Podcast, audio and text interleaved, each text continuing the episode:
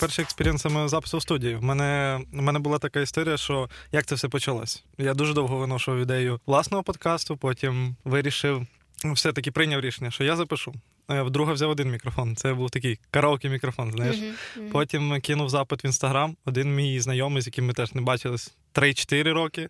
Він е, такий, давай я тобі піджену мікрофон. І він дає мені рот такий самий, або як цей, або навіть крутіший. І я такий вау. І в мене виходить два мікрофони є. Я їх як, якимось чином там налаштував через е, ноутбук. І, власне, все, почав записувати. Два подкасти я записав, потім Настя мені подарувала підлічку. І я думав е, законектити підлічку і мікрофон великий, і з ними записувати. Не вийшло, просто все записав на одну петличку в коморки у мого друга Івана в кав'ярні. І, власне, так і вийшло, що третій третій випуск теж вийшов. А тут е, я вирішив, що, по-перше, ми з тобою давно не бачились. По-друге, хотілося щось прикольне, знаєш, новий experience в плані запису. І вирішив зняти студію, подивитися, як це, який досвід, як працює. Чого подкасти? Чому вони тебе зацікавили? Та я їх слухаю дуже довго. Я mm-hmm. я реально роки три слухаю. У мене кожен день я слухаю по один або декілька випусків. У мене є список там найкрутіших для мене подкастів, е, які я обрав для себе. Зазвичай зараз це в історія з маркетингом, історія з продакт менеджментом, проджект менеджментом, технологіями загалом. І зараз ще, наприклад, додав собі історію з подкастом Hard Fork. Це перший mm-hmm. англомовний подкаст, який я можу слухати, mm-hmm. і воно мені не ріже в уші і цікаво, власне. Да, але він теж про технології. Там прикольно засновник SEO Гугла, наприклад, остань, одна з останніх була розмов. От, угу. Власне так. Цікаво. Давай стартанем. Я думаю, yeah. що теми залишимо частково. Привіт. Привіт. Мене звати Іван Бабій. Я продовжую вести свій подкаст, запрошувати в студію на розмови людей-підприємців, людей з цінностями, які мені близькі з неймовірним потенціалом, і я певен вірою і бажанням е, створити продукти і власне світ краще. Так, мене звати Валентина Павалюк, вже почервонівша Валентина від твоїх слів, звісно. Дуже дякую, що запросив. В мене це перший подкаст в житті, тому буде цікаво. Перший подкаст в житті, але я думаю, я вірю, що не останній. Насправді я вірю, що подкасти це жива розмова. Угу. Мені це подобається. Інтерв'ю річ прикольна.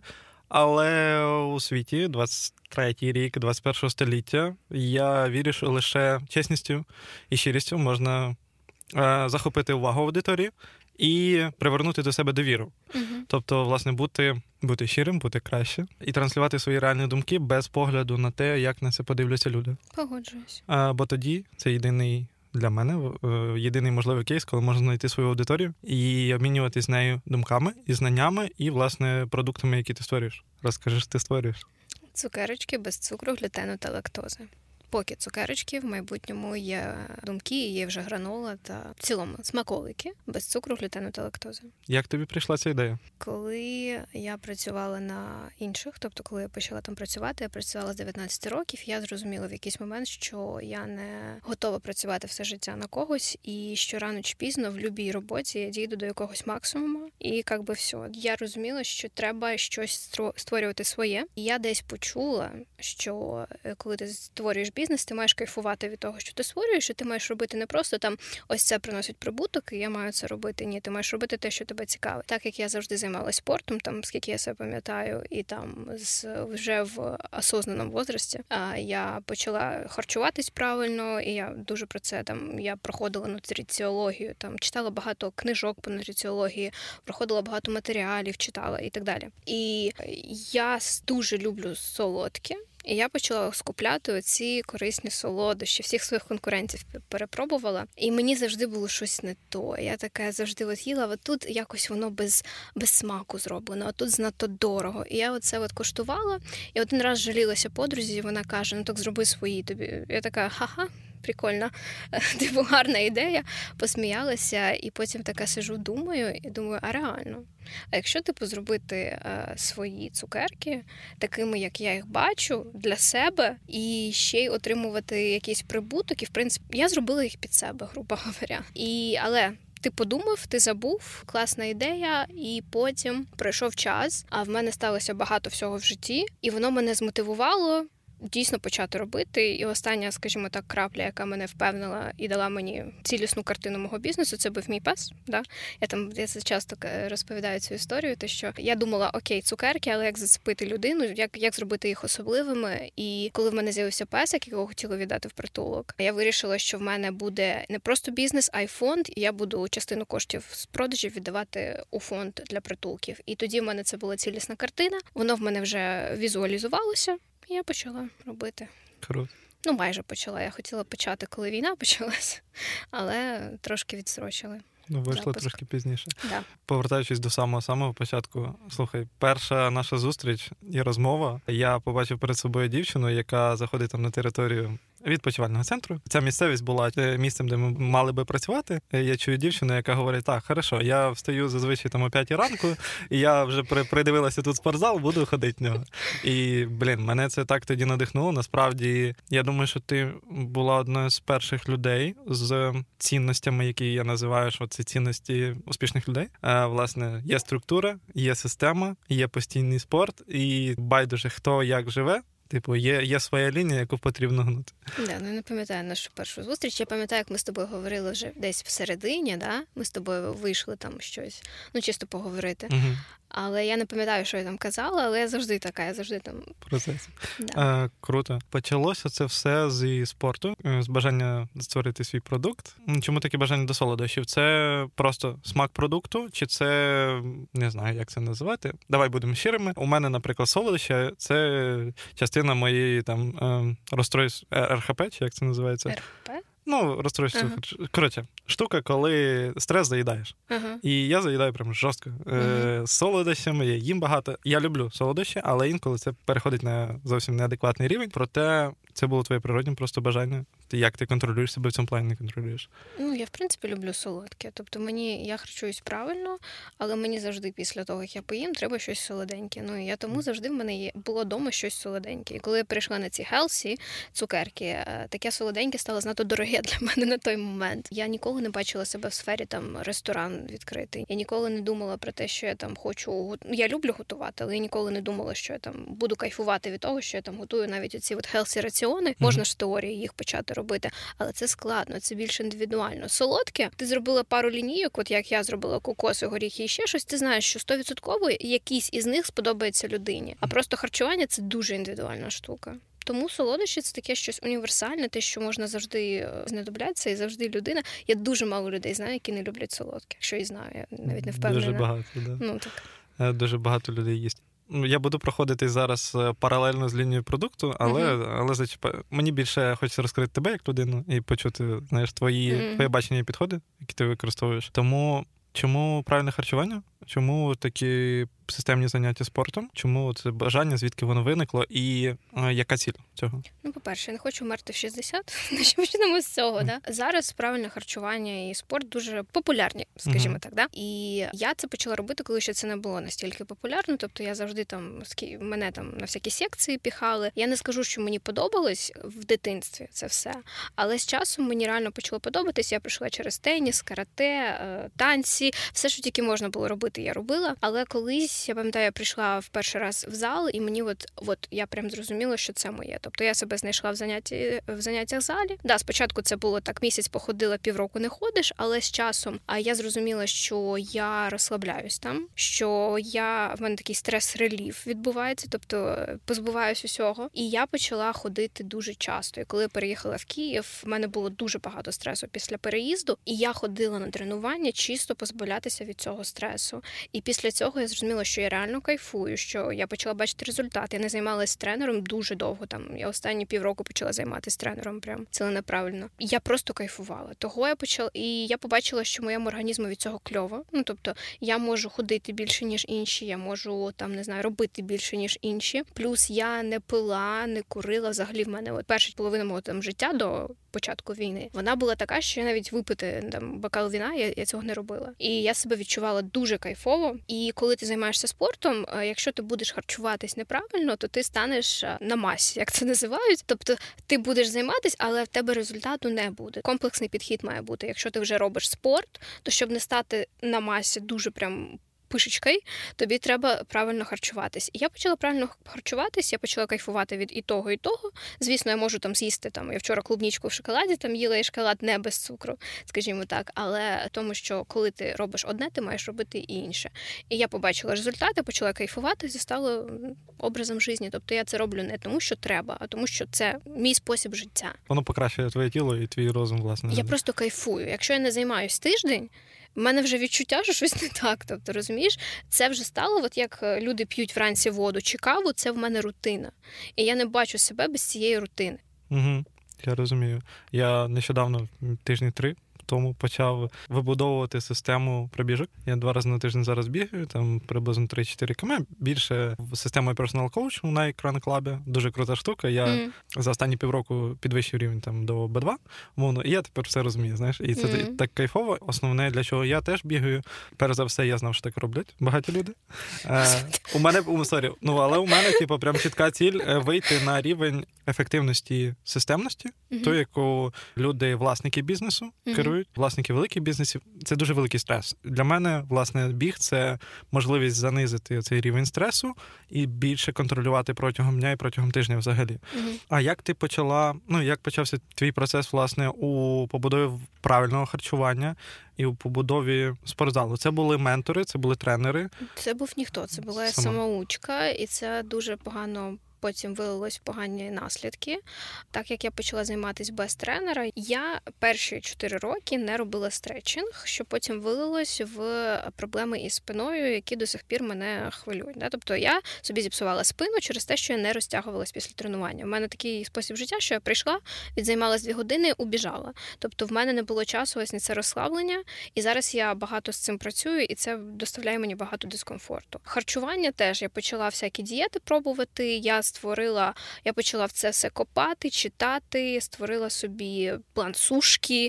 Я там просто кожен білок вираховувала, зрозуміла, як це працює взагалі, і методом проби ошибок, як її називають. Тобто я почала дивитися, що мені підходить, і з часом знайшла те, що мені не шкодить, те, що мені підходить. У мене своя система харчування, все дуже індивідуально. Я дуже не люблю, коли люди прочитали десь оцей фітнес-тренер класний, він зробив от таку програму, і це зі мною спрацює. Ні. Якщо зі мною щось працювало, воно з тобою може не спрацювати. І це все дуже індивідуально. Я ніколи не хотіла бути, до прикладу, фітнес-коучем чи ще щось, хоча я дуже багато про цю тему знаю.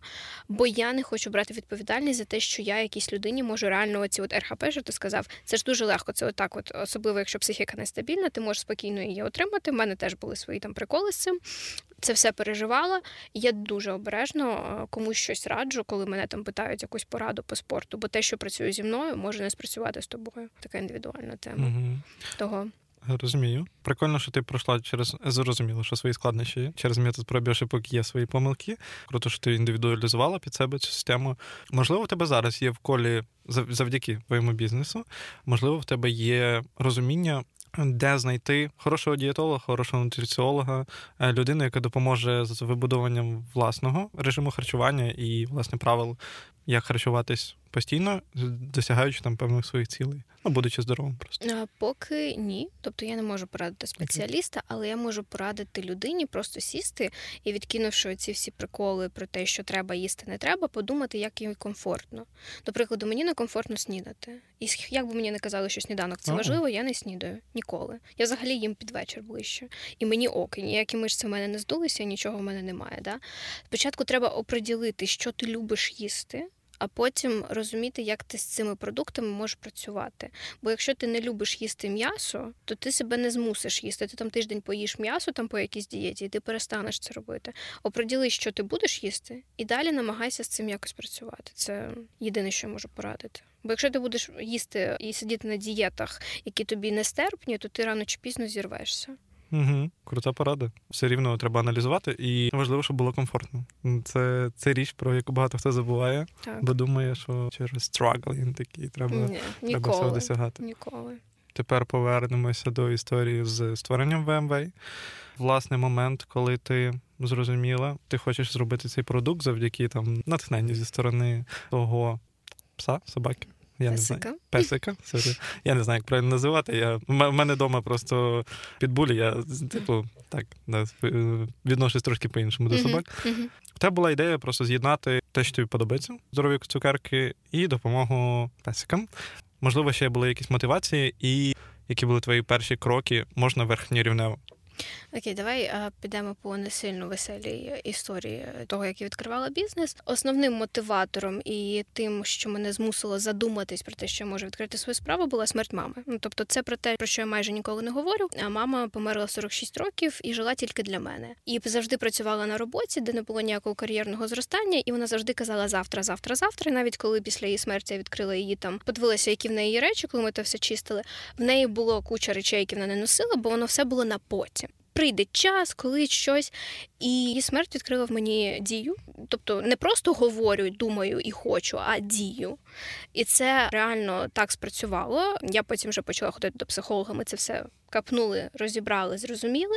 Ще тоді я, не усвідомлюючи цього, почала реально хотіти робити, щоб жити за двох, щоб реально робити те, що мені хочеться, а не потім, от тобі 46 років, і ти розумієш, що ти нічого не зробив із того, що ти хотів. І я приїхала після цього всього пройшло десь два місяці.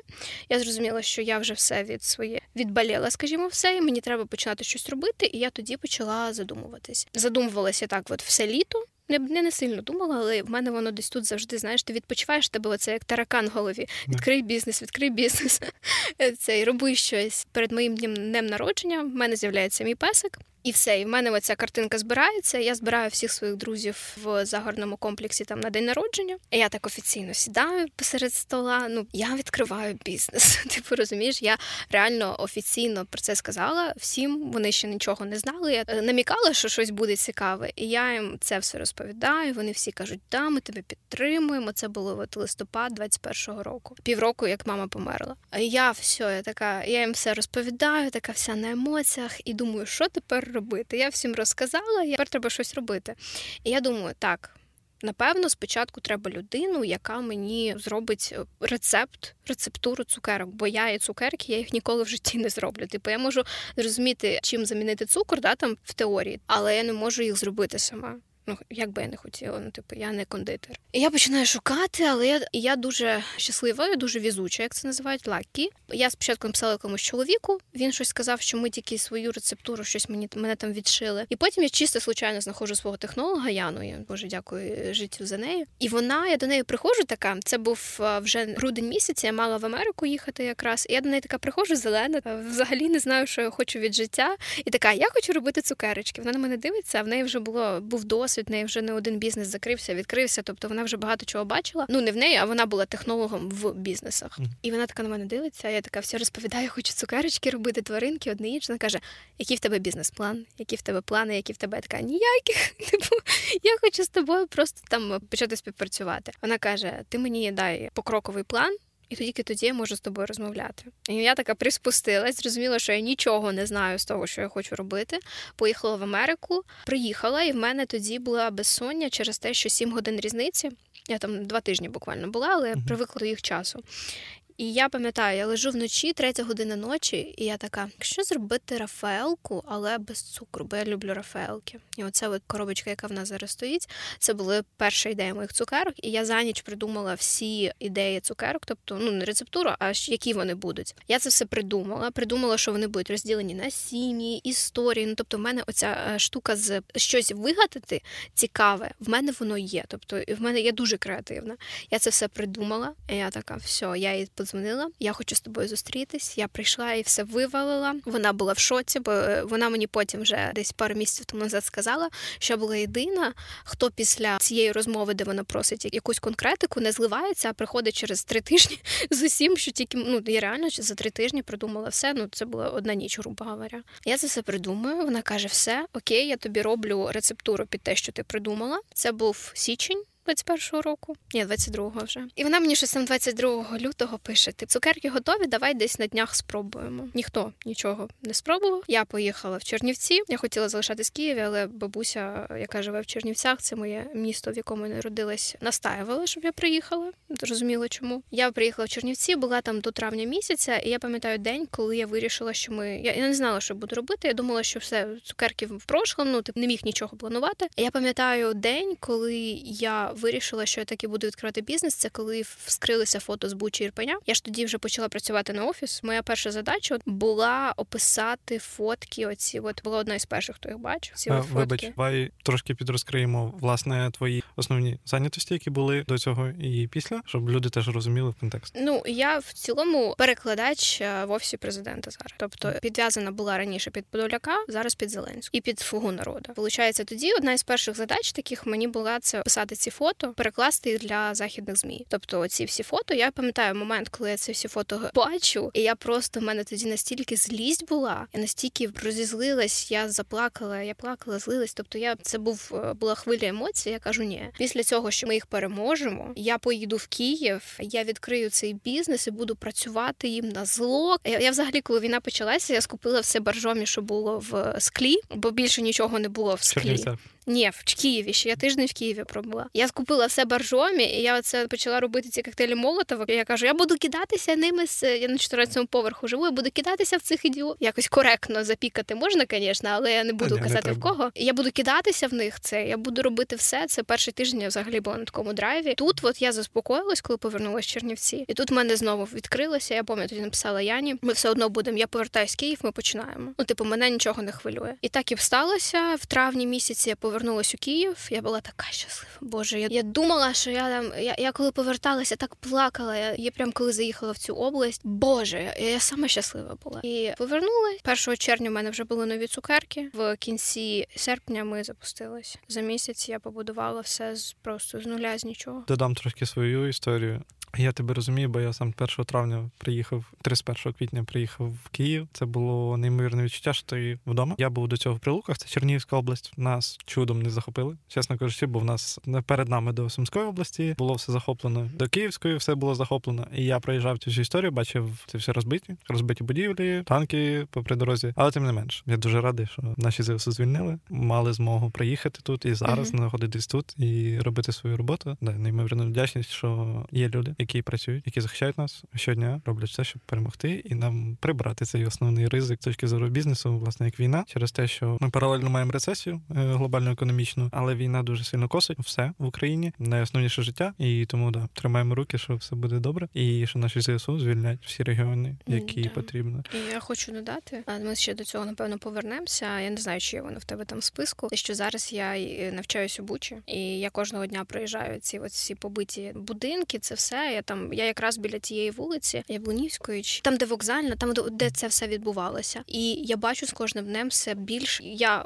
за вихідні будинок вже наполовину відбудували. Я коли бачу, я так кайфую. Я там перший раз, коли тоді туди приїхала, мені так прям було шкода, дуже шкода. А зараз з кожним разом я все більш там радію, бо я бачу, як воно все відновлюється. Я знаю, що наші люди зможуть це все відновити. Тому я впевнена, що ми відвоюємо. Я впевнена, що це буде не так же. І це не питання декількох років, це близьке питання. То я вірю, що воно буде скоро. Я дуже надіюсь в топ-менеджмент ЗСУ. А залужний взагалі красавчик. Я людина дуже добра. Я бачу, що це добра людина, знаєш, і це дуже крутий при цьому менеджер, власне, ну, того топ-масштабу. Повернемось до бізнесу. Перепрошую, Яна. Угу. З твоїм, з твоїм технологом. На яких умовах ви співпрацювали? Я знаю цю історію. Ну, у мене є схожі історії, коли я там створював одяг, і я брав людей як підрядники. Проте я знаю, є історії з партнерством, коли людина стає співвласником твого бізнесу. Як у вас це відбувається? У мене позиція, що я єдиний власник бізнесу, і ніякі інвестори чи співвласники не будуть. Я зараз стикаюся з багатьма проблемами, з багатьма бізнесами, у яких проблеми через те, що два власники щось не поділили.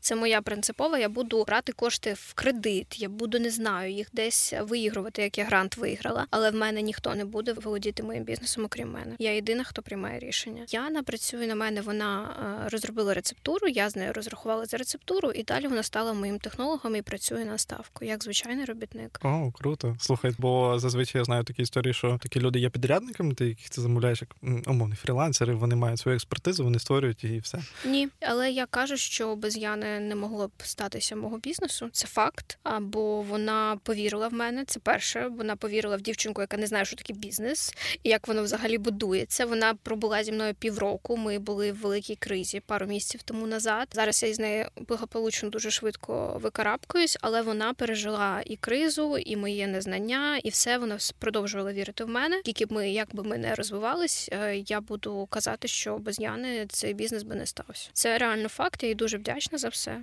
Я дуже радію, коли бачу, як створюється бізнес, і що частина часткова причина цього є люди, які нас оточують, які нас підтримують, які в нас вірять, які мають свій досвід в своїх сферах. Знаєш, У мене теж є ці люди, абсолютно різні сфери. Тут тут більше історія там мої дії, власне, як підприємця, але там на звичайній роботі я да, я відчуваю цю підтримку і віру в себе і свій свої дії, і свою свій розвиток. Хорошо. Я хотів тебе запитати про те, як вдається поєднувати нагрузку подвійну, де є основна робота, де є власна справа. Да, як ти взагалі з цим виходить це робити якісно, виходить це робити так чи інакше, але результативно, врешті-решт. Угу. Давай повернемось у грудень, коли я була максимально зайнята. Я була вчителем англійської мови у школі англійської мови. Я була перекладачем, тоді ще і Подоляка, і Зеленської. Я в мене були свої студенти, з якими я займалася англійською. Їх було багато достатньо. Я мама собаки. Це все при відключенні світла. Я була ще власник бізнесу. Ну це те, як я жила в грудні місяці.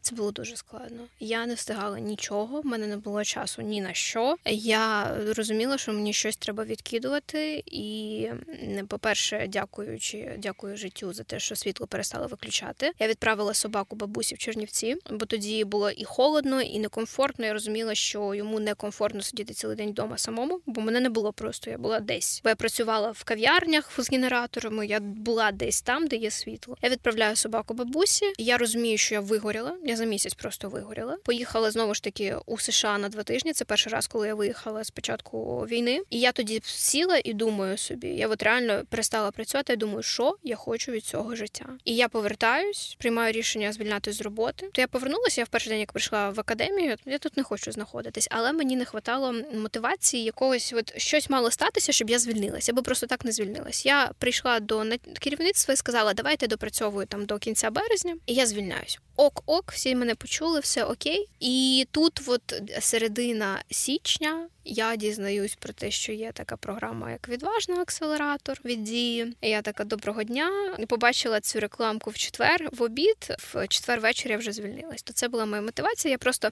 я мала допрацювати до кінця березня, а я звільняюсь тут спонтанно в кінці січня. Просто із-за того, що я побачила нову можливість, і я вибрала бізнес замість академії роботи, скажімо так. Мені було дуже складно це рішення прийняти. Покидаючи роботу, на якій ти працювала 4 роки, це моя перша така нормальна робота. Да? Ти втрачаєш гроші, ти втрачаєш стабільність, ти втрачаєш ну те, що до чого ти звикла, і йдеш просто в нікуди. Я не знала, що це за акселератор, чи приймуть мене. Тобто я ще не будучи там учасницею, я просто кинула роботу з мислями, що я стовідсотково туди попаду. Wow. Розумієш? Я настільки була впевнена в собі, що я просто на роботі всі були в шоці. Я сама була в шоці. І я, коли кинула роботу, я зрозуміла, що да, тепер я щаслива. Я залишилась з перекладами вже тільки Зеленського та Слуги народу. Я від Подоляка пішла. Скажімо так, перейшла від нього. Я залишаюсь перекладами зі своїми студентами, і в мене студенти особисті мої це дуже класні люди. Я не займаюся людьми або дітьми. Я з дітьми в принципі не займаюся, з якими я не буду кайфувати від занять. То якщо я не бачу коннекшена між нами, я не займаюся. Тому в мене класні студенти, класні переклади і бізнес. Це все, що залишилось на даний момент. Скільки займало часу все окрім бізнесу? Дуже багато. Я на бізнес майже не витрачала часу, і тому він почав скочуватись. І в січні я думала, не, не думала про закриття. У мене такого нема, що в мене прям упускаються руки повністю. Але мислі про те, що ми так довго не протягнемо, були, бо я все, що зробляла, віддавала на зарплатні своїх робітників. Тобто я працювала на своїх робітників, а вони на мене. Дуже класна ситуація була, але викарабкалися завдяки от цьому акселератору. Я зараз дуже багато зрозуміла. Це дуже багато там навчають дуже багато інформації, там дають тобі інфу за один тиждень, так як люди можуть там в університеті пару місяців навчатись. Mm. І я одразу вимушена по правилам це в свій бізнес імплементувати. І завдяки оцій от схемі, а я люблю таку схему, все і зразу. Знаєш, там mm. за тиждень пройти те, що ти пару місяців маєш проходити. І я одразу бачу результат. У мене зараз дуже великий скачок вверх пішов. Слухай, класно. Я теж обожнюю ці челендж програми там на два місяці. Знаєш, де справді швидко дають дають інформацію, тільки практичну, і ти маєш її імплементовувати. Повністю з тобою згоден. Ти затронула тему співробітників. Як вони в тебе появились? Наскільки це було важке? Просте для тебе рішення, за яким принципом ти береш людей? Наскільки ти розумієш рівень утилізації їхнього ресурсу? В плані наскільки вони приносять користь, потрібні, і ти можеш їх залучити на повний термін. От е, розкажи трошки більше про це. Ну дивись, у нас взагалі так схема побудована в бізнесі. і Я ніяк не комуніцюю з дівчатами, які кондитери. Я на їхній бос, угу.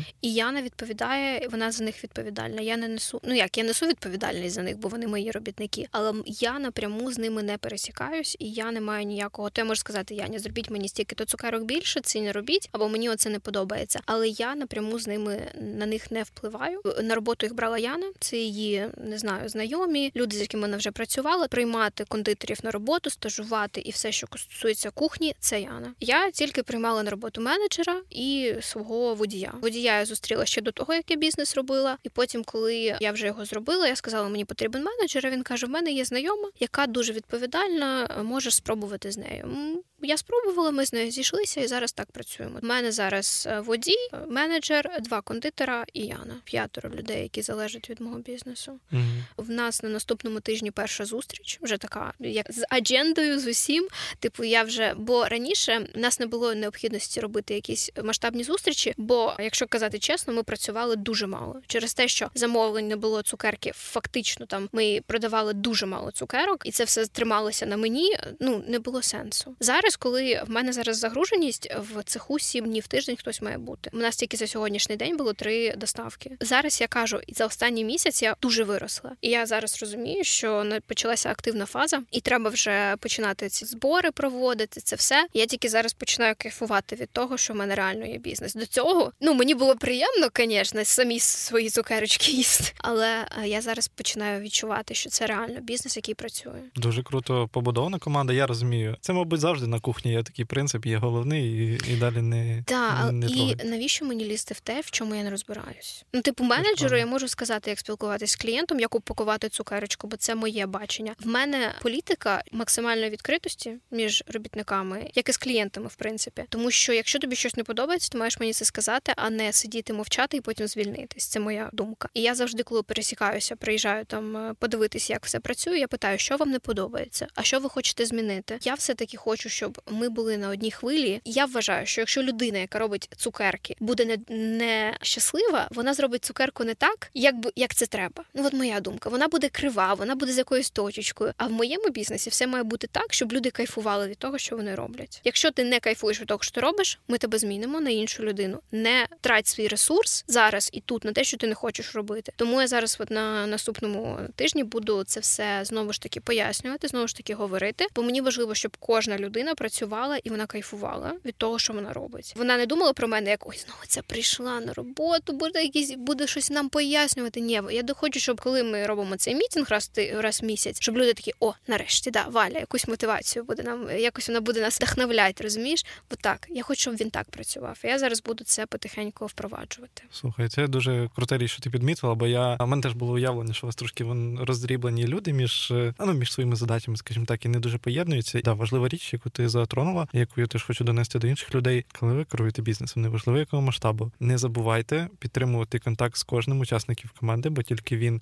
чітко залучений в процеси в створення там продукту, в створення якихось інших в розробці інших задач, ладно, виконання інших процесів, і вони найкраще знають, як їх можна покращити. Це раз. А два, коли ти з ними взаємодієш, вони відчувають єдність того, що вони роблять, і що це не просто найманці, е, фрілансери, mm-hmm. якісь які працюють окремо, а це справді команда. Я хотів тебе запитати про момент, коли була твоя перша продаж, перший продаж або перші продажі, які ти почала відчувати, де був цей перехід між тим, що ніхто нічого не купує, і вже почалось виходити. В мене цікава ситуація була. Я із за того, що я взагалі не знала, як бізнес працює. Я одразу почала працювати на клієнта прямого. Ти взяв, замовив цукерки. Це була дуже велика помилка, бо мій основний ринок збуту зараз це кав'ярні, і це основний прибуток. Я зараз отримую від кав'ярень. А я почала працювати на клієнта. Щоб залучити клієнта, тобі витратити треба дуже багато сил та ресурсів, щоб людина, яка не знає про твої цукерочки, о, я хочу їх постійно тут замовляти. Я почала працювати не на той ринок збуту. Через це ми злилися. Да, спочатку люди, яким я там вже там зробила цю рекламу, типу, да, я там їм розповіла. Я навіть брала там рекламу один раз у блогера. Воно працювало десь перший місяць, півтора. Люди щось новеньке, треба щось куштувати, пробувати. А далі в мене почали закінчуватись гроші, мої особисті, на які я там виділила на цей бізнес. Я зрозуміла, що ми нічого не заробляємо. Ми почали просто я в мене не було навіть часу цим займатися, і ми почали дуже великий упадок, скажімо так, пішов. І тобто, спочатку все було ок, перший місяць, півтора, і потім почалася оця криза, яка почала затягуватись, затягуватись. Да, я коли почу відчула, що на клієнта працювати тяжко, я знайшла дві-три кав'ярні, але дві-три кав'ярні це недостатній дохід, щоб ти існував. А часу знаходити нові в мене не було, бо я працювала в академії. Mm-hmm. Розумієш, і почався оцей замкнути замкнути коло. В тебе немає часу на бізнес, але ти маєш заробляти гроші, працюючи на когось іншого. Я от була в цьому весь грудень, і от в грудні я максимально відчула, що я так далі не можу. Воно призвело до того, що я звільнилася, пішла на відважну на цей проект, на цей акселератор. Там зрозуміла свої помилки і одразу почала їх виправляти. І зараз у нас доходи просто підскочили. Я в шоках, в шоках і тако. Я так в житті кажу. Вибач, я не нормально, все нормально. Е, цей в мене зараз кав'ярня у французькому кварталі. В мене зараз кав'ярня на ліпках. В мене зараз кав'ярня на Печерську. В мене зараз я пішла по своїм цільовим аудиторіям. Ми е, з кав'ярнею на ліпках продали 200 цукерок за тиждень. Ми раніше Офігенно. продавали 50 цукерок в два тижні в кав'ярні. До okay. до того як я е, до того, як я в себе повірила. Да, по факту я за останні три тижні, два-три тижні зробила більше ніж і отримала більше ніж я отримувала там за півроку, що ми існували. Просто через те, що мені дали знання, і я їх зрозуміла і одразу почала використовувати. Ніхто нічого за мене не робив. Це я просто побачила, спробувала, і ось воно є. Я подумав тільки, що як це виглядає логічно, щоб твій е, партнер це був заклад на липках або в інших таких районах. Бо де... це цільова аудиторія. О, да. Але прикол в тому, що я в коли вересень пропрацювала на клієнта, я в жовтні приїхала на ліпки. Бо це перше це було моє перше місце. Я почала шукати клієнтів саме там, ну тобто кав'ярні, бо я знала, що там буде моя ЦА. І що ти думаєш? Я тоді була така невпевнена. Ну тобто, перше, я, я вперше в житті почала продавати, грубо говоря, свої цукерки. І я була настільки невпевнена, настільки не знала, як підійти з якої сторони до цієї кав'ярні нещасної, що мене всі, просто всі, включаючи цей Джим Макс, де в теорії я е, це теж мій ринок збут зали, да, спортивні. Мене всі відфутболи, і я в цю кав'ярню вже не зайшла, бо в мене вже тоді все опустились руки, я нічого не хотіла. Я просто сказала, поїхала звідси. А ця кав'ярня, щоб ти розумів, я прийшла просто на каву і розтренділася так з баристами, що через час вже е, через годину була вже керівниця, ну тобто власниця закладу там. Мені експрес там е, таксішкою передала менеджер ці цукерки. Я дала і на наступний день вони вже там продавалися. То розумієш, це прям в секундочку сталося. Бо я по-іншому вже почала розмовляти. Я знала, що треба сказати кав'ярні. Я знала, з якою з якого боку підійти. І в мене, до речі, на відважні я зрозуміла, як зробити свою УТП ціннісну пропозицію. Да? Для кав'ярень я вирішила, що в мене одна кав'ярня на один кілометр. По-перше, це для мене, як для власника, буде ну розумієш, це е, більш партнерські відносини. Це не просто впіхнути куди тільки можна. Я дуже не люблю, коли ти заходиш в три кав'ярні, і там стоять три однакові види макаронів. Ну, типу, а який, а який прикол в цьому? А так в мене кав'ярня знає, що в радіусі одного кілометра в неї немає нікого із конкурентів. Це і мені вигідно, бо я як людина, я така дуже правильна, не знаю. Тобто, можливо, це погано для підприємців, але для мене це приємно, для кав'ярні це приємно, і для клієнтів це приємно, бо вони можуть знайти наші цукерки в радіусі одного кілометра будь-де в Києві. Ми зараз працюємо над цим. Це ще не ну це план. Це да, це план, це ціль. І я це зрозуміла тільки коли як мені сказали, що а яка в тебе ціннісна пропозиція? Типу, а, а що тебе від від інших відрізняє? Така блін, а що? Зрозуміло, що ти да, ти даєш такий, знаєш, міні міні ексклюзив для да. Е, для закладів. А можеш коротко пояснити, як саме йде оцей момент діалогу і до заключення етапу, коли заклад готовий взяти твою продукцію? uh Бо знаєш, це таке дуже сіре, туманне поле, в якому uh там немає якихось чітких інструкцій, але пару ключових моментів, які важливо використати і знати про них, власне, коли людина хоче представити свій продукт у якомусь закладі. По перше, роби це сам. А мені пропонували знайняти продажника, як оці от ходять добрий день, купіть в нас щось свідетелі його, я їх називаю. Вибачте, я не хочу нікого з віруючих образити, але от знаєте, от ці от люди, які хочуть щось продати, і вони не зацікавлені, вони просто їм їм основне продати, а не донести. Це от дуже велика помилка. Тобто, ти, як власник, якщо в тебе є продукт, маєш сам доносити не якомусь, не якомусь менеджеру, а власнику. Це перше, що треба бути. Власник, власник. Це основне спілкування, і в основному кав'ярні, в яких я спілкуюсь напряму з власниками, за 99%, що вони скажуть так. Якщо я йду до якогось менеджера баристи, шанс того, що він сам з'їсть цукерки, і ніхто навіть не дізнається, що ти прийшов, дуже великий, бо вони не змотивовані до того, щоб кав'ярня розвивалась. Їм основне відпрацювати і піти. Це факт. Тобто, це має бути власник і власник. Друге, ти маєш реально оцінити за там не знаю 5 хвилин, що ти в тій кав'ярні сидиш, які цінності у кав'ярні. Чим важливо, щоб воно було гарне, чим важливо, щоб воно було якісне, який сегмент людей туди приходить, де вона знаходиться. Тобто, от знову ж таки беремо мою кав'ярню на ліпках. Як це сталося? Я зайшла і чекаю друга. Друг запізнюється. Я беру каву, я паралельно вже оглянула вітрину, яка откровенно говоря була не ну вона для мене була занадто для ліпок бідненька. Я не побачила там щось, що я б хотіла така, о, я хочу це з'їсти. Я питаю, що у вас є без цукру. Показали мені ці от цукерочки, які в них є без цукру. Це більш сухофрукти, щось таке, от сухофруктами. А я не люблю сухофрукти. Ну я не можу, я не приймаю їх як ну щось цікаве і смачне без цукру. Ну і тим паче здорове. Бо да, бо сухофрукти це не здорове харчування, і я це просто всім намагаюсь пояснити, що вони не корисні. Ну добре, ти сухофруктів можеш набрати більше ніж від шоколаду, розумієш? В вазі. І я така думаю, і я кажу баристі, знаєте, в мене власне виробництво, і я думаю, мої цукерки б дуже підійшли під вашу кав'ярню. Вони кажуть, що у вас є де скуштувати, як. А я людина, мені не проблема тут і зараз щось на ну тобто я ніколи не буду відкладати. Хочете тут, будь ласка. Я кажу, давайте з вами організуємо день, я вам дам спробувати. Вони кажуть, окей, я взяла каву, така думаю, так, напевно, завтра десь ми з ними зустрінемось, і тут підходить цей бариста і каже мені, через годину може приїхати власник. Вам ок? Другу кажу, подожди.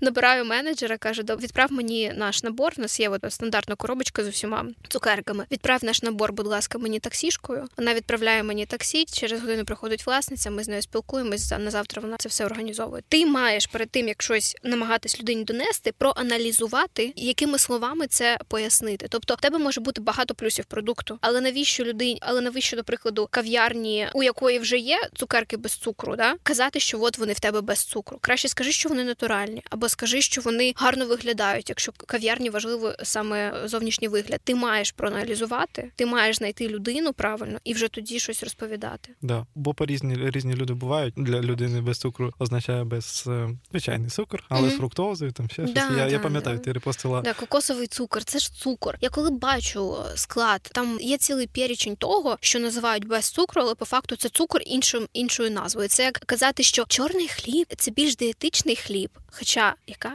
різниця? Він однаковий хліб є хліб. А розкажи, власне, ну поділись пару ключовими моментами власне відмінності свого продукту від конкурентів і від оцих псевдокорисних речей. По-перше, в свій продукт я вклала душу. Це раз yeah. воно відчувається, і воно, коли я про нього говорю, люди люди відчувають, що я реально над кожною цукерочкою, і не я здавала рецептуру, але я кожну цукерочку зробила чудовою, скажімо так. Це по перше, тобто ні в якого іншого продукту немає мене і моєї ідеєю, і того, з яким посилом я робила ці цукерки. А два, ми робимо все хендмейд. У нас не машинне виробництво, і я вважаю, що не можу казати, що станеться, коли ми розростемося дуже до великих масштабів. Але на даному етапі я бачу тільки як хендмейд, щоб кожна цукерка була особлива, а не зроблена машиною. Також у нас тільки натуральні замінники цукру, тільки натуральні. Наприклад, інулін, до прикладу, можна загуглити ерітритол, okay. сироп топінамбура Також ми під кожну цукерку, під кожну рецептуру використовуємо вхідний замінник. У нас тільки натуральні інгредієнти. Я знаю, і це зараз будуть інсайти для людей, які не знають, що таке виробництво. Виробник може офіційно легально скрити від споживача два інгредієнти в складі. Ага, не знав таке. Я це думав, захист ДСТУ... рецептури. Ти mm. можеш спокійно не повідомляти про два інгредієнти собі в рецептурі. Коли ми з технологом куштуємо своїх конкурентів, вона вже одразу може розуміти, що вони там не дорозповіли. Ми, до прикладу, і багато виробників над цьому грають. Вони додають щось, що може здешевити їм, що може принести їм більше прибутку, але воно поклюжить чистоту самого продукту. Розумієш? Мгм. Я цього не робила. Я принципово сказала технологу, в неї цінності, як у мене. Ми не будемо економити, ми зробимо шикарне, і ми будемо заробляти на те, скільки ми продали, а не на якості. Це був мій основний, скажімо так, критерій, коли я з нею розробляла рецептуру цю. Угу. Ще є пункти, які додати? Ой, вони відрізняються. Пакування сама робила. В кав'ярнях пакування нема, але вони прикольно виглядають зовнішні. Вони стоять в холодильнику до п'яти тижнів, хоча вони натуральні, бо вони зроблені по такій от рецептурі таким чином. Вони унікальні всім смаком, виглядом, посилом, всім.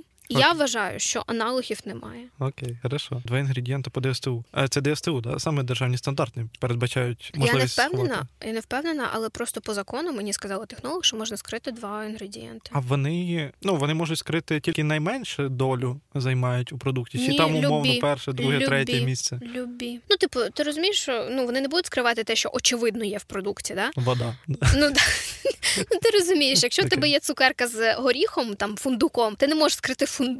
Ну, Ні. сенсу нема. Але вони скривають ці от якісь такі інгредієнти, які можуть, до прикладу, ну одразу людина, яка розбирається, вона зрозуміє, що це не натуральне, що це щось е, зроблене, тобто хімічне, спокійно. Окей. Розкажи більше про акселерацію, про акселератор відважний. Як вона працює? Чим вона для тебе особисто корисна? Який ти бачиш кінцевий результат по закінченню цього програми? Ну, по-перше, від мене ще багато людей почують, бо це стане істо... це буде частиною історії мого успіху майбутнього, да, і який вже розвивається. А якби не цей акселератор, то зараз би я напевно з тобою тут не сиділа, бо я би напевно просто закрилася і сказала до побачення. Випадково, просто мене все в житті стається випадково. Я це називаю удача. Да? Випадково дізнаюсь про цей акселератор. Не випадково звільняюсь в цей же день з роботи. Подаю заявку. Мен- заявку приймають в Бучі. На моє місце було 22 дівчинки Ого. на одне місце. Мене приймають туди. І Я ще думала подаватись онлайн чи офлайн. Потім дізналася, що просто розумію, що офлайн краще. Онлайн більше шансів попасти, офлайн ти більш вовлічена, скажімо, в це все. Подаюсь, мене приймають, приходжу в шоці, що робити, як. А в цілому 12 тижнів навчання, 12 модулів, всі на різні. Це маленький MBA його називають. Да? Реально програма, яку в університеті можуть декілька років викладати. Там викладається з 12 тижнів. Купа цікавих спікерів. Получається, як ми як ми працюємо в пони- п'ятницю. В нас в середу онлайн лекція з нового модулю. П'ятницю офлайн лекція з ментором, не з ментором, а з спікером. І в понеділок ми маємо зробити домашку за вихідні на оці от дві лекції. Угу. От ми прослухали, і ми в понеділок маємо вже за вихідні цю домашку зробити. І ми маємо її робити. Це не просто а, розкажіть, будь ласка, які є канали збуту в принципі. Ні, у тебе є бізнес, ти маєш розписати канали збуту свого бізнесу, і це все перевіряється. Плюс ти маєш публікації виставляти в соцмережах, що тут класно, бо в мене охвати прям підскочили. В мене раніше блок виставляти щонебудь. Якось мені було некомфортно. Зараз я маю це робити, бо я отримую за це бали. Плюс відвідування. Ти отримуєш бали за відвідування, за публікації, за домашнє. Найбільше за домашнє. І виставляється, і потім ти попадаєш в рейтинг. По результатам цього рейтингу ти будеш е, будуть вибиратися дівчата в фінал. А, тобто це ще як під час акселерації йде відбір для. Да, для фіналу. На фінал, якщо я не помиляюсь, вийде по одній або двом учасницям з кожного офлайн, з кожної офлайн локації діє бізнес. Їх щось 10 приймає участь. Тобто є в Полтаві, в Ужгороді, ще десь. Тобто їх 10 по е, Україні, і буде по одній учасниці або двом з кожної з кожного локації. Що там буде? Яка заруба? Що це таке? Е, наскільки я розумію, е, просто найдостойніші дівчата з кожного центру вийдуть в фінал і просто будуть презентувати все, що вони вивчили за 12 тижнів. Тобто, це буде велика презентація, і люди, інвестори, які дають там приз 5 тисяч доларів, вони просто оберуть тих, хто їм подобається більше, в кого вони хочуть інвестувати. Все Угу. Офігенно. А це інвестиція чи грант? це грант. Грант все таки. Я, до речі, свій грант на 250 тисяч теж отримала від Дія Бізнес, як виявилося. Я не знала, я була одна із перших, хто отримав. Вони не знали теж. Я взагалі не знала, звідки воно. Типу, я його просто отримала, бо я презентувала. І зараз я по факту в мене все крутиться навколо дія бізнес, і я дуже вдячна. І я кажу, я впевнена, що я буду у фіналі. Це, звісно, сподіваюся, підка не будуть е, слухати мої конкурентки, мої дівчата, з якими я навчаюся, але я впевнена, що буде в фіналі. Бо те, з яким ентузіазмом і те, які я бачу зараз результати, ну не може бути по-іншому. Я не знаю, чи я виграю, бо я не можу оцінити конкурентну спроможність дівчаток, які не в бучі, да? але я впевнена, що я буду в фіналі. Ми в червні побачимо, бо в червні буде кінець акселератору. Да? Зараз п'ятий тиждень, а їх 12. Ну тобто, я впевнена, що я буду в фіналі. Круто. А там побачимо. Зазначу окремо, що діє бізнес зараз насправді як е, державна програма дуже сильно допомагає в різним бізнесам, малим, середнім і навіть великим. Ми я пам'ятаю кейси за е, сільськогосподарство, сільськогосподарські вироби, і власне всі дуже сильно допомагають. У мене пару знайомих теж поотримували ці гранти на розвиток бізнесу. Вчора буквально дівчина, яка займається однотонною постільною білизною, так само взяла грант і каже: все, ну тепер треба працювати. Дуже круто, що держава допомагає в цьому. Якби не мій грант 250 тисяч літом, я б закрилась. Ти розумієш, що у них було дві умови: ти приймаєш двох людей офіційно на роботу раз, два. Якщо ти цього не робиш, ти повертаєш гроші, і ти три роки працюєш. О, три. Тобто дві людини, три роки працювати, і якщо ні, ти повертаєш гроші. Ти знаєш, яка це мотивація? Ти розумієш, я накупила на ці гроші техніки. Я можу її спокійно продати і повернути ці гроші, але це такий стимул тобі працювати три роки, бо ти вже отримав ці гроші, ти їх вже якби витратив, і ти маєш працювати, щоб не підвести. Це дуже велика мотивація. Тобто, все, що от це комбінація отримання гранту. Якби мені хтось сказав, що я під час війни відкрию бізнес, я б не повірила.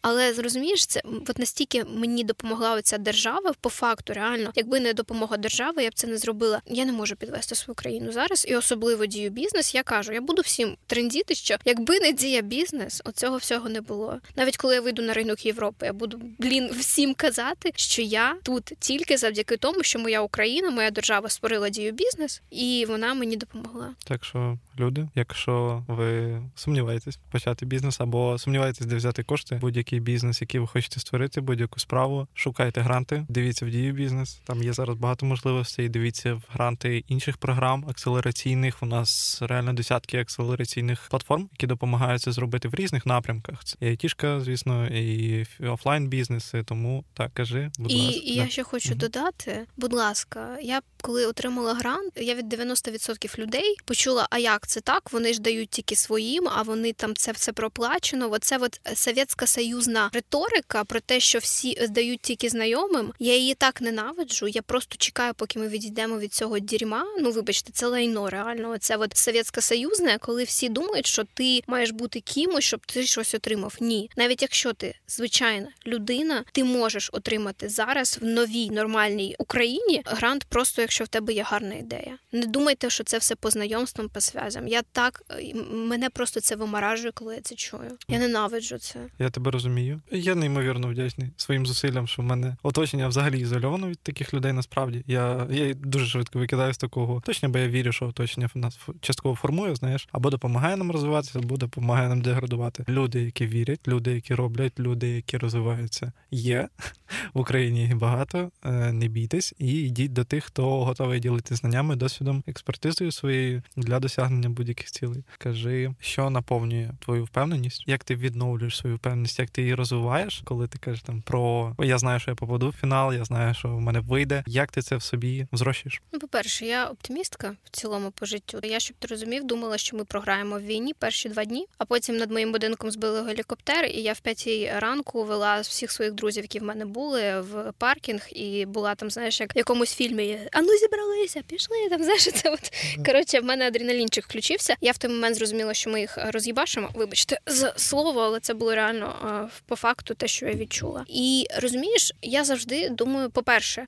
в мені грає оптимізм. По-друге, віра в свої сили, і знаю, я знаю, що я можу зробити. І я знаю, до прикладу, якщо я кажу, що я дійду до фіналу, то я знаю, що я це можу зробити. Да? І третє, я завжди продумую, чи реально це. Я повірила в себе, я зрозуміла, що я це можу зробити. І далі я аналізую, наскільки це реально. Вже от реально я включаю свою раціональність.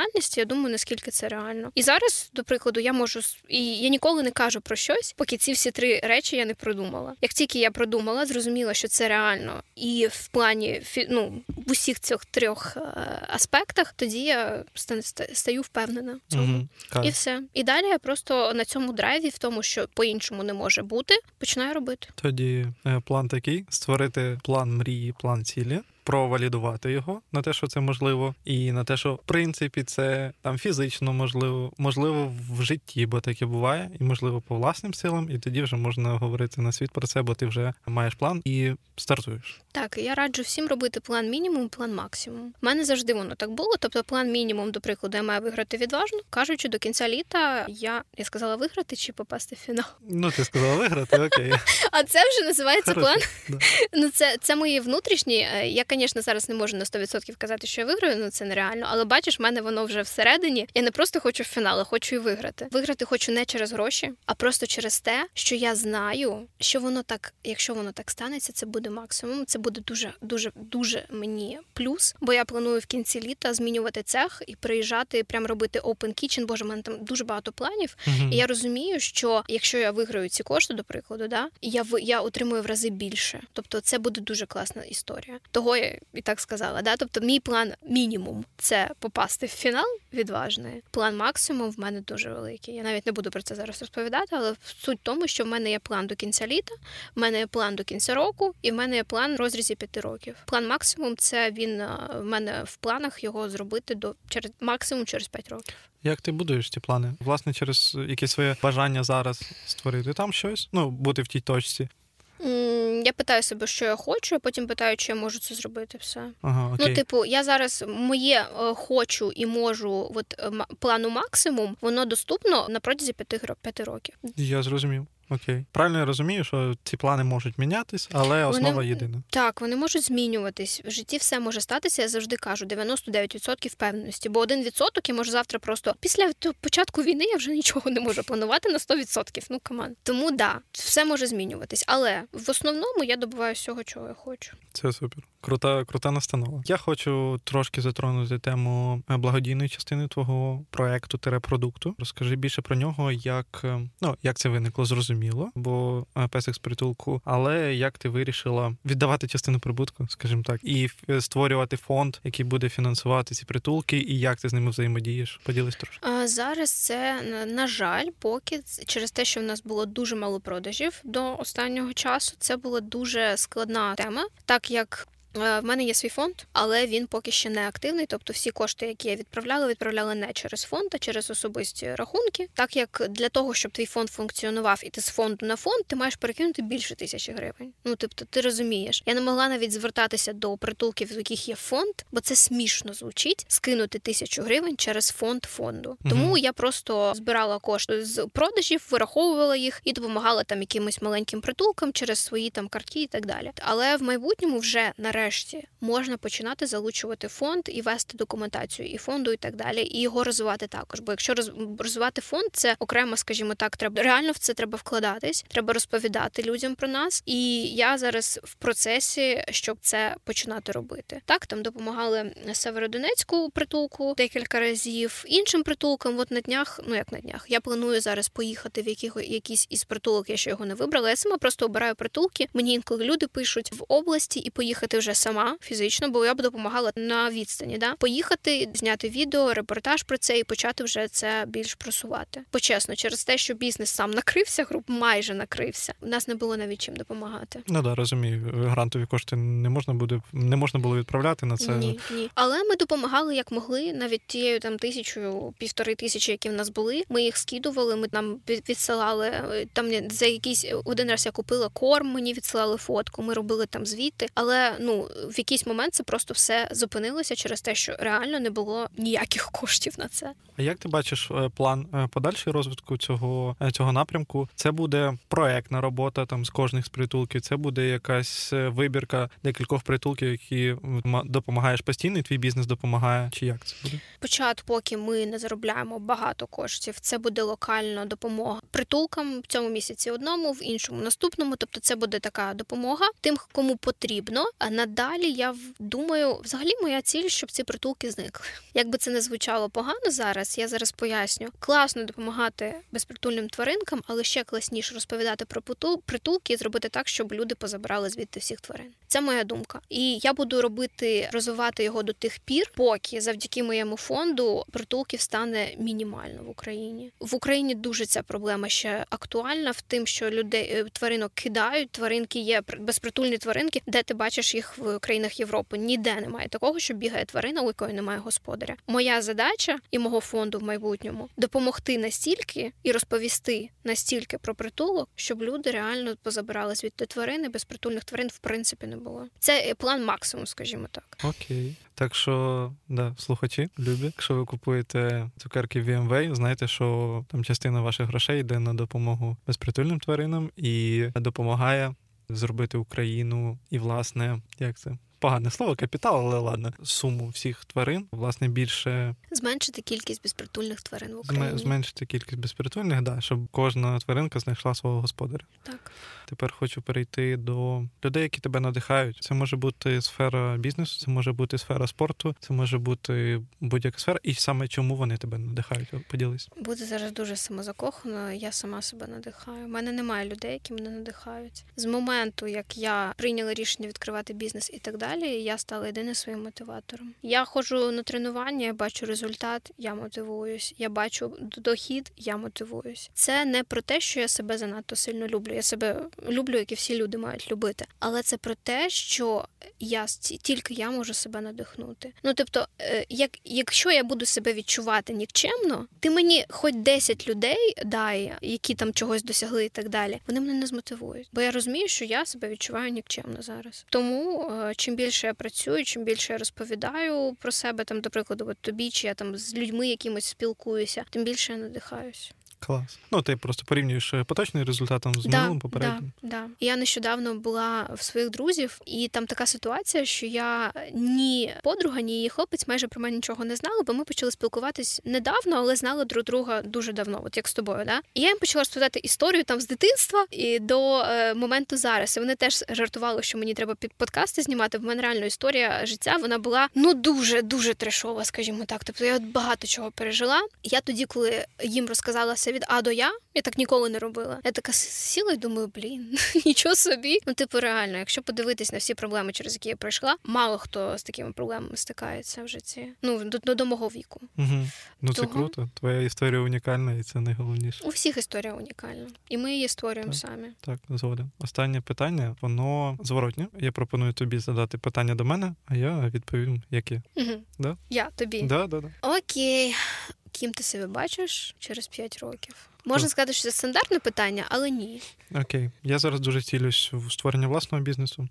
Але бачиш, яка штука, я працюючи у Арткай у своїй компанії, я зрозумів, що тут настільки крута школа менеджменту і розвитку, типу, власне, як команда. Знає, ну, команда дуже сплочена, і топ-менеджерів, директорів, команда розробників, дизайнерів, усіх. І я зрозумів, що я хочу поєднати ці штуки. Хоча здається, не поєднуване, але на твоєму прикладі я розумію, як це можливо. І власне, якщо подобаються речі, то їх можна виконувати. Я також е, чув історію про те, що якщо ви хочете займатися декількома речима, знайдіть, щоб вони були схожі між собою, або одна сфера, або якийсь один тип діяльності, і це допоможе власне е, паралелити ці роботи. І да, я хочу створити бізнес, я хочу мати команду, я хочу розвивати it продукт який буде допомагати людям покращувати їхнє життя. Це одна історія. Інша історія подкастинг, більш глобальний як розвиток власного бренду. Я хочу, щоб про мене знали. Я дуже багато спілкуюсь з людьми, знайомлюсь, е, ділюсь своїми знаннями. Я формую навколо себе ком'юніті, навіть ладно, не ком'юніті, просто окремих людей, які яких дуже цінно послухати, яких які пройшли свій важкий шлях, досягли свого досягли своїх результатів, які готові ділитися цими знаннями. І мені дуже хочеться шерити це все, бо ми переходимо в більш відкритий світ, де секретам немає місця. Хорошо, це чи погано, але але вже як є. І да, я хочу розвинути свій особистий бренд, щоб про мене знали. Давай так, хоча б тисячу людей, ладно, тисяча вже інстаграм є. Хорошо, 10 тисяч людей.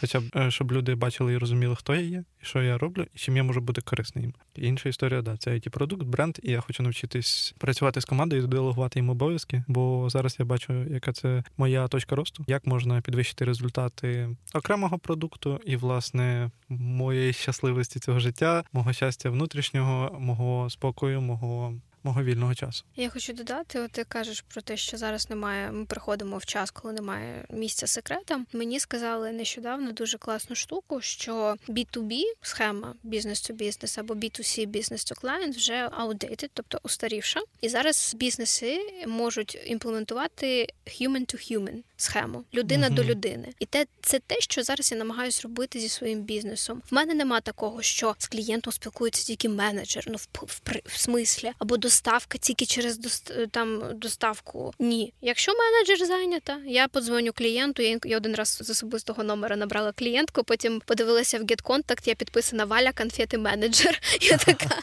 окей, допу- допустим. Я хочу, щоб зникла оця штука, що власник ні з ким не спілкується, ніхто не знає, що таке власник, де він є. Ні, власник така ж людина, і власник, якщо клієнту необхідно, якщо це така ситуація склалася, це окей спілкуватись напряму. Це окей не рахувати клієнта як ходячу там денюжку, да? а як людину, як потреба якої ти закриваєш своїм продуктом. Це дуже важливо зараз. І якщо бізнеси не будуть на це переходити, вони просто будуть неактуальні. Вони почнуть зникати, бо їх будуть заміняти ті, хто Так. ті, хто піклується про клієнта і піклується про його потреби і задовільнення кінцевої потреби користувача, а не як я кажу, продажу власне Да. своїх якихось ідей або цілей. Тож чув одну таку історію від е, чоловіка, який навчає ораторському мистецтву на сцені, і він говорить, коли ви виходите на сцену, концентруйтесь не на собі і на тому, і на тому, що ви говорите. Ну як ви говорите, а на те, що ви хочете донести. І це я думаю дуже схожа історія, яка глобально в всіх сферах вона більш-менш однакова, і дуже круто, що тебе цьому навчають на акселераторі. Ми йдемо до Human to Human.